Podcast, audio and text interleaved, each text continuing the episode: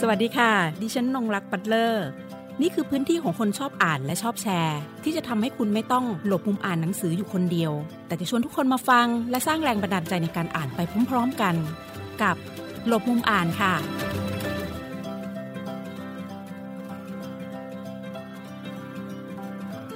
สวัสดีค่ะหลบมุมอ่านวันนี้นะคะ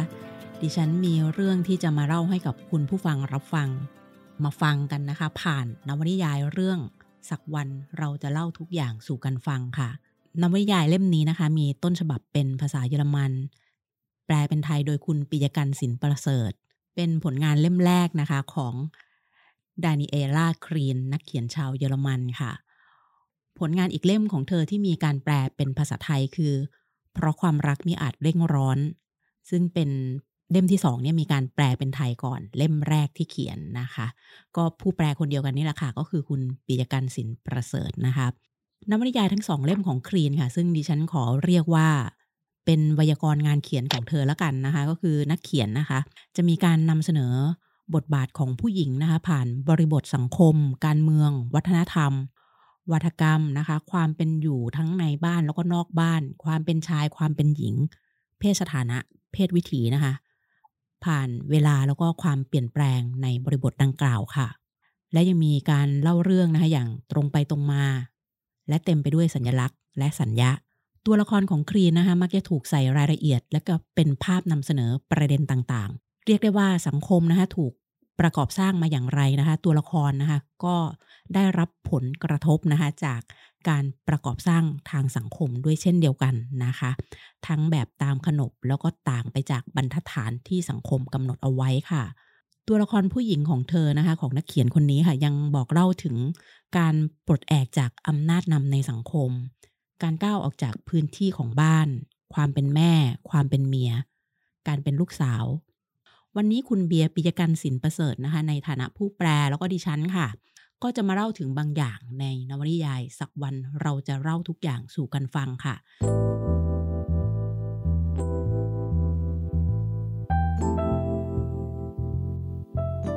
สักวันเราจะเล่าทุกอย่างสู่กันฟังนะคะเป็นเรื่องความสัมพันธ์ความรักการเติบโต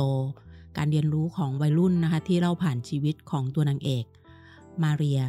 ซึ่งมีวัย16ปีนะคะแล้วก็ความสัมพันธ์ของเธอค่ะกับเด็กหนุ่มนะคะรุ่นพี่ที่ชื่อโยฮันเนสแล้วก็อีกความสัมพันธ์ระหว่างมาเรียแล้วก็ลุงเพนเนอร์นะคะวัย40อายุและวัยของตัวละครหลักค่ะเป็นตัวแทนของยุคสมัยการปะทะกันระหว่างแนวคิดเก่าแล้วก็แนวคิดใหม่นะคะเอาละค่ะสำหรับงานเขียนเล่มนี้นะคะวันนี้เราจะคุยกันในลักษณะแลกเปลี่ยนกันนะคะระหว่างดิฉันในฐานะคนอ่านแล้วก็แลกเปลี่ยนกับคุณเบียร์ในฐานะผู้แปลนะคะว่าคุณเบียร์เองมีเห็นประเด็นอะไรบ้างจากการทำงานแปลเล่มนี้นะคะในค่ะสวัสดีนะคะข้อค้นพบนะคะที่ถ้าจะให้พูดเรื่องการเปรียบเทียบระหว่างเล่มนี้กับเล่มอีกเล่มนึงที่แปลที่เป็น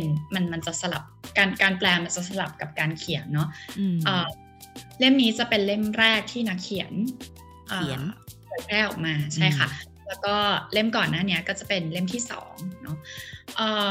รู้สึกว่ามัน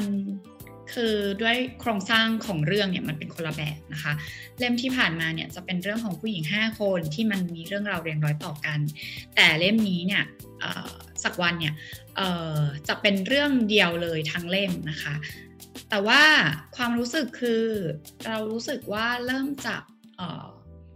จังหวะของผู้เขียนได้ว่าจังหวะการเขียนของเขาเป็นยังไงแล้วก็พอเริ่มจับได้เนี่ยเรารู้สึกชื่นชมแล้วก็ทึ่งในแบบฝีมือของผู้เขียนมากๆคือรู้สึกว่าจังหวะเขาอะมีจังหวะหยุดจังหวะเดินจังหวะเร่งจังหวะช้าค่ะตามเนื้อเรื่องเลยเรารู้สึกตอนที่แปลมันจะรู้สึกเหมือนกับฟังเพลงอยู่เพลงนึงแล้วก็อาจจะเล่นคลอไปตามอะไรอย่างเงี้ยค่ะเนื่องจากเล่มนี้เนี่ยมีความโชคดีว่าสามารถหาหนังสือเสียงได้ก็คือยืมห้องสมุดของทางสถาบันเกอเธเนาะเป็นหนังสือเสียงมาฟังนะคะแล้วก็สามารถฟังได้ก็ฟังไปเรื่อยๆฟังไปแล้วพอเราเอามาแปลเราก็จะได้น้ำเสียงของตรงนี้ไปด้วยจังหวะของผู้เขียนเราเข้าใจแล้วว่าทำไมนักเขียนถึงได้รับรางวัลแล้วก็เป็นนักเขียนที่เก่งนะคะเพราะว่าจังหวะการเขียนของเขาเนี่ยแม้ว่ามันจะเป็นตัวหนังสือเนี่ยแหละแต่เวลาเราอ่านเวลาเราแปลมันมีจังหวะร้อยเรียงกันไปแล้วก็มีการเร่งมีการ ผ่อนนะคะในจังหวะของเนื้อเรื่องตามที่เขาต้องการนะคะปรากฏการณ์ของในเรื่องของจังหวะเสียงที่คุณเบียร์ได้ค้นพบจากงานเขียนของนักเขียนคนนี้นะคะมันปรากฏในเล่มก่อนหน้านั้นที่แปลมาด้วยไหมเล่มที่2ของเขามีค่ะแต่ว่าด้วยความที่อันนั้นเป็นงานแปลเล่มแรกของเราด้วยเราก็จะยังไม่ชัดเท่าไหร่แต่ว่าพอกลับไปดูแล้วเนี่ยรู้สึกว่าอ๋ออันนี้มันคือการเหมือนกับกำหนดจังหวะของนักเขียนนี่เองอะไรอย่างเงี้ยค่ะก็สิ่งที่คล้ายและต่างก็จะเป็นประเด็นในเรื่องด้วยนะคะในแง่ของเนื้อหาเนาะเนื้อหาเนี่ยก็จะยังพูดถึงเยอรมนีตะวันออกนะคะแต่ว่าเรื่องศักวันเนี่ยมันจะเป็นยุคที่ย้อนยุคกลับไปในช่วง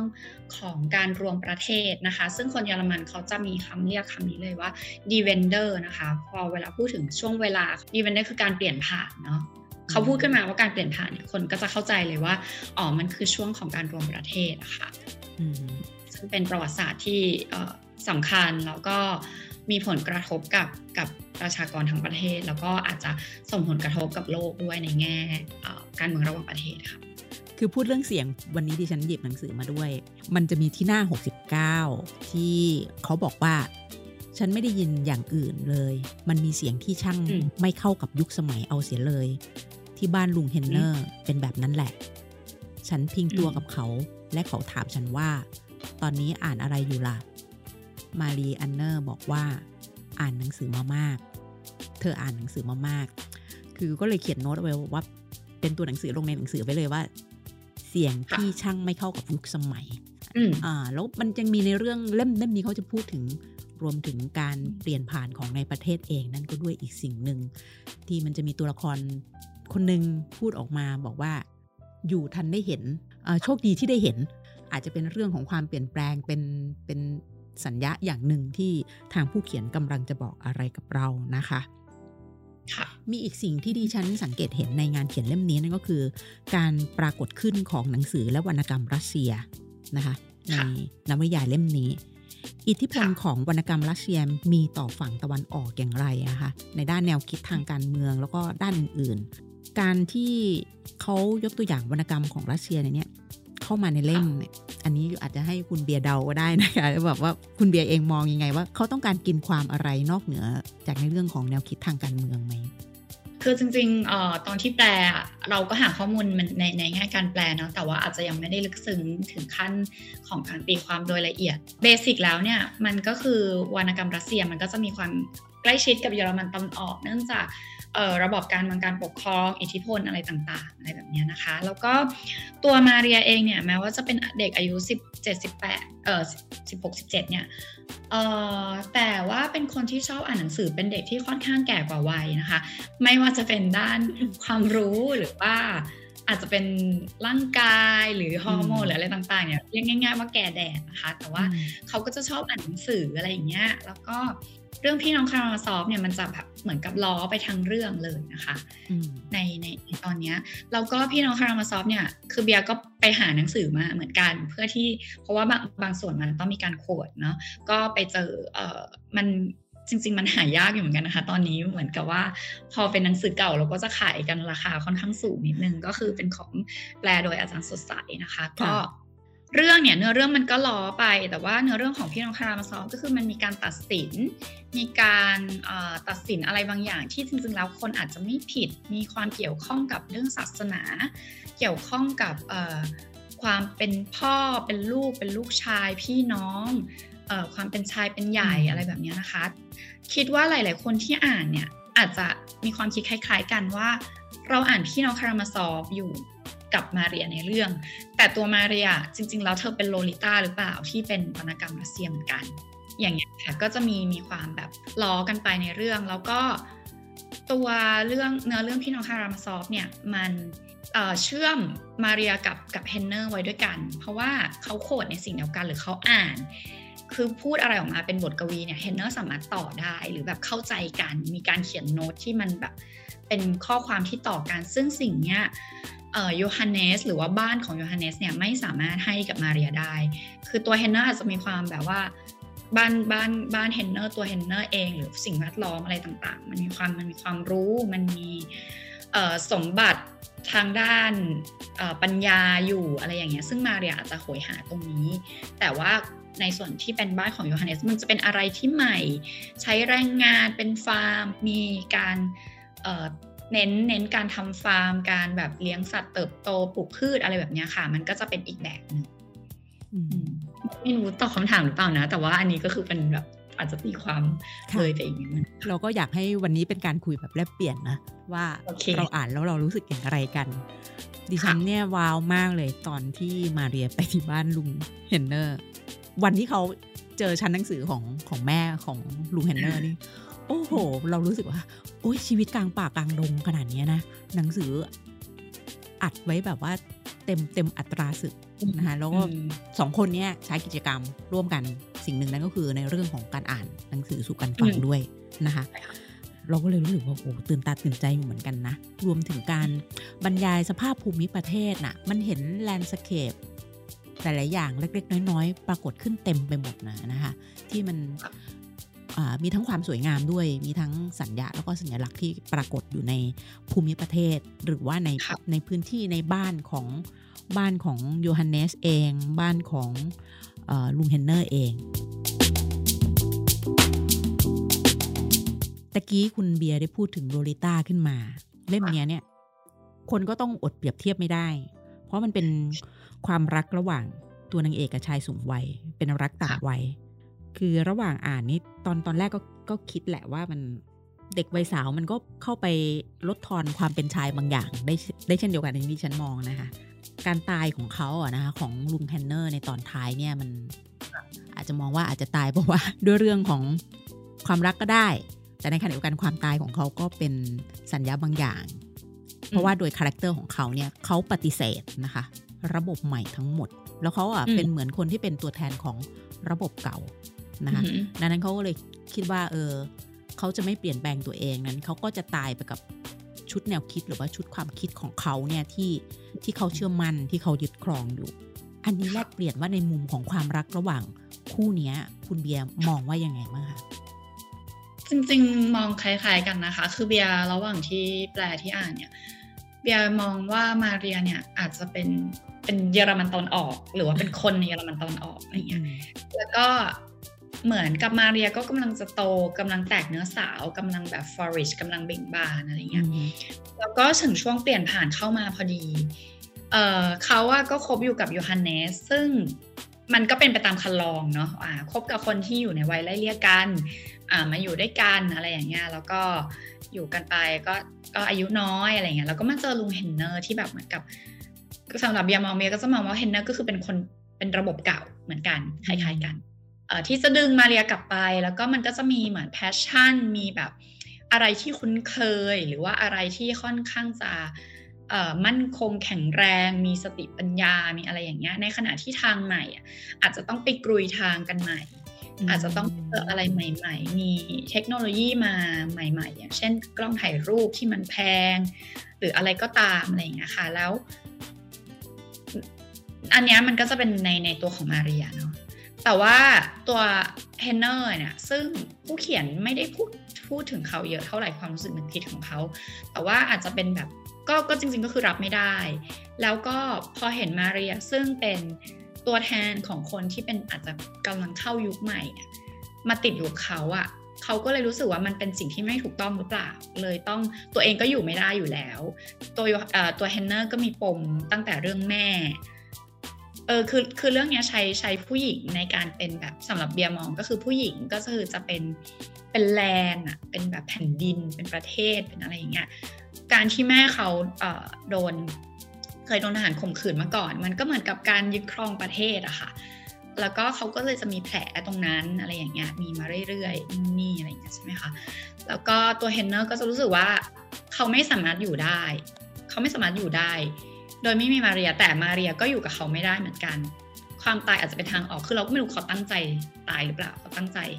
หรือว่าแค่เมาหรืออะไรอย่างเงี้ยมันเป็นการตัดจบของยุคสมัยด้วยแต่เป็นการตัดจบที่ค่อนข้างจะโหดร้ายนิดนึงถ้าไม่ตัดจบแบบนี้มาเรียก็อาจจะยังต้องไปมาแล้วก็ถ้ามีคนในหมู่บ้านรู้สักคนนึงเนี่ยอนาคตของมาเรียในหมู่บ้านนี้ก็คือจะไม่มีเลยอะไรเงี้ยเฮนเนอร์อาจจะแบบตัดสินใจหรือว่าก็คือเขาก็ตายไปพร้อมกับระบบเก่าที่มันล่มสลายลงไปอะค่ะ ตอนที่ตัวลุงแฮนเนอร์ตายอ่านมาถึงตรงนี้แล้วหงุดหงิดนิดนึงนะอันนี้ในฐานะคนอ่านนะคะบอกตามตรงว่าแบบโอ้อยากจะอีเมลไปถึงนักเขียนน่ะว่า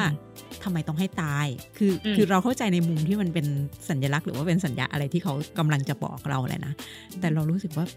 มันเหมือนตัดเราฉึบเลยอ่ะคือตัดจบไปเลยอะไรอย่างเงี้ยเราก็เลยรู้สึกว่าหงุดหงิดมันน่าจะไม่ต้องเป็นฟอร์มนี้ก็ได้ไหมอะไรอย่างเงี้ยถ้าให้มัน carry on หรือว่า move on กันต่อเนี่ยมันจะออกไปในทิศทางใดอะไรอย่างเงี้ยนะคะแล้วอีกอันเนี่ยคือความน่าอัศจรรย์หนึ่งของมาเรียก็คือเวลาเธออยู่ที่บ้านโยฮันเนสเธอจะปฏิเสธทุกอย่างที่เป็นขนบแบบผู้หญิงอย่างเช่นเรื่องงานบ้านงานครัวเธอมองอีกแบบใช่ไหมคะแต่กลับเป็นว่าพอมาอยู่กับลุงเฮนเนอร์เธอกับใช้ไอพื้นที่ของการเป็นแม่บ้านหรือว่าคนทำอาหารหรือว่าห้องครัวเนี่ยเป็นพื้นที่ของอำนาจที่มันสามารถยึดครองทั้งในเรื่องของความทรงจำที่ลุงแฮนเนอร์มีกับแม่มีต่อแม่ด้วยนะคะเป็นพื้นที่ความทรงจำให้กับเขารวมถึงการทำครัวดันเป็นสิ่งที่มันผูกความสัมพันธ์ของคนทั้งคู่ขึ้นมาอีกหรือแม้แต่การใช้อำนาจในเรื่องของรสชาติของอาหารนะคะที่เธอทำให้มันปรากฏว่าเขาชอบเขาประทับใจอะไรอย่างเงี้ยนะคะซึ่งเราก็จะเห็นว่าพออยู่อีกบ้านนี่อีกแบบแต่ว่าถ้ามาอยู่บ้านนี้ปุ๊บเนี่ยก็จะเป็นอีกแบบนึงถ้าดูในแง่นี้อาจจะคิดว่าก็คือการกลับไปอยู่ในโลกเก่าอะค่ะถ้าอยู่กับเฮนเนอร์คือแบบกลับไปอยู่ในโรลหญิงชายในแบบบทบาทเดิมหรือเปล่าซึ่งมาเรียก็เต็มใจคือเวลาที่เขาตัวแลนด์สเคปในเรื่องเนี่ยมันจะเป็นเหมือนกับหมู่บ้านเนอะแล้วเขาก็บรรยายตั้งแต่แรกเลยว่ามันจะมีฟาร์มเบนเดลฟาร์มเฮนเนอร์อยู่แล้วก็แต่ละฟาร์มมันจะแบบมีความขึ้นลงยังไงอะไรมีประวัติต่างๆเราก็จะเห็นภาพตามไปแล้วเราก็จะรู้สึกว่าอ๋อเวลาที่มาเรียเดินก้าวเข้ามาในฟาร์มเฮนเนอร์มันก็จะแบบเหมือนกลับเข้าไปสู่โลกเก่าอะไรเงี้ยทั้งตัวบ้านเองอะไรเองแล้วมันจะมีเหมือนกับว่าแล้วในบ้านอาจจะเป็นไปได้ว่าในบ้านเฮนเนอร์มันก็คือขาดผู้หญิงเพราะว่ามีแต่ผู้ชายมาเรียก็เลยอาจจะต้องรับบทบาทนี้ในขณะที่บ้านโยฮันเนสเนี่ยก็มีผู้หญิงอยู่แล้วมีทั้งย่าทั้งแม่อย่างเงี้ยค่ะก็อาจจะไม่ต้องก็ได้ก็ปล่อยให้อะไรนะผู้หญิงแก่ที่เก่งกว่าทำไปอะไรอย่างเงี้ย อันนี้ไม่รู้อันนี้ก็เดาดูแต่ว่าจริงๆแล้วในระหว่างการแปลค่ะมันก็จะมีตัวละครหลายๆตัวเหมือนกันที่โผล่เข้ามาแล้วเพียก็จะรู้สึกว่านี่มันคือตัวแทนของสิ่งต่างๆที่เกิดขึ้นในยุคสมัยนั้นๆแบบในเป็นตัวแทนของอะไรต่างๆที่มันมาในยุคนั้นอะไรเงี้ยอย่างเช่นแบบตัวละครเล็กๆอย่างเช่นกิเซล่าที่เป็นภรรยาของเฮลมูทที่เป็นคนแบบตะวันตกจ๋าเป็นผู้หญิงอ่ะผู้หญิงอีกคนนึงที่มาจากตะวันตกใช่ๆที่แบบเวลามาต้องเตรียมการต้อนรับแบบตะวันตกอะไรอย่างเงี้ยใช่ๆแล้วก็คือหลายๆอย่างอันนี้ผู้เขียนอาจจะแบบเหมือนกับอาจจะใส่มุกหรือว่ามีความแซะเล็กน้อยอะไรอย่างเงี้ยรถก็ต้องเป็นรถของตะวันตกแบบว่ามีแมกกาซีนมีน้ำหอมอะไรอย่างเงี้ยที่เขามีมันจะมีอันนึงที่แบบว่าซิกฟรีดก็จะบอกกับมาเรียเนอร์ว่าทำไมต้องใส่น้ำหอมด้วยอะไรอย่างเงี้ยก็บอกว่าเอาฉันก็อยากสวยบ้างเนี่ยมันเป็นเรื่องเราเนี่ยมันเป็นแบบเหมือนกับผู้หญิงตะวันตกเขาทำกันเหมือนกับเป็นแบบประมาณท่าทุนนิยมอะไรอย่างเงี้ยก็มีความแบบแอบแซะกันนิดหน่อยอะไรอย่างเงี้ยค่ะก็คืออย่างได้คุยกับคุณเบียร์นะก่อนที่จะมาคุยกันวันนี้ว่าแบบคือเล่มเนี้ยส่วนตัวดิฉันชอบมากกว่าเล่มก่อนหน้านั้นนะคะเล่มนี้เนี่ยทุกครั้งที่ได้อ่านนั่นก็จะมีข้อค้นพบใหม่ๆค่ะ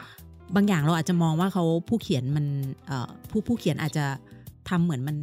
เป็นสูตรสำเร็จอะจริงๆไม่ใช่นะ เขา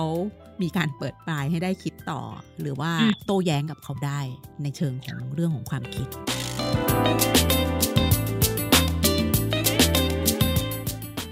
ทั้งโยฮันเนสแล้วก็มาเรียนะคะก็ถือว่าเป็นคนหนุ่มคนสาวนะคะรวมถึงตัวละครอื่นๆด้วยนะคะเล่มนี้นะคะก็เห็นการเติบโตของคนหนุ่มคนสาวนะคะการปะทะประสบการณ์ชีวิตนะคะแบบ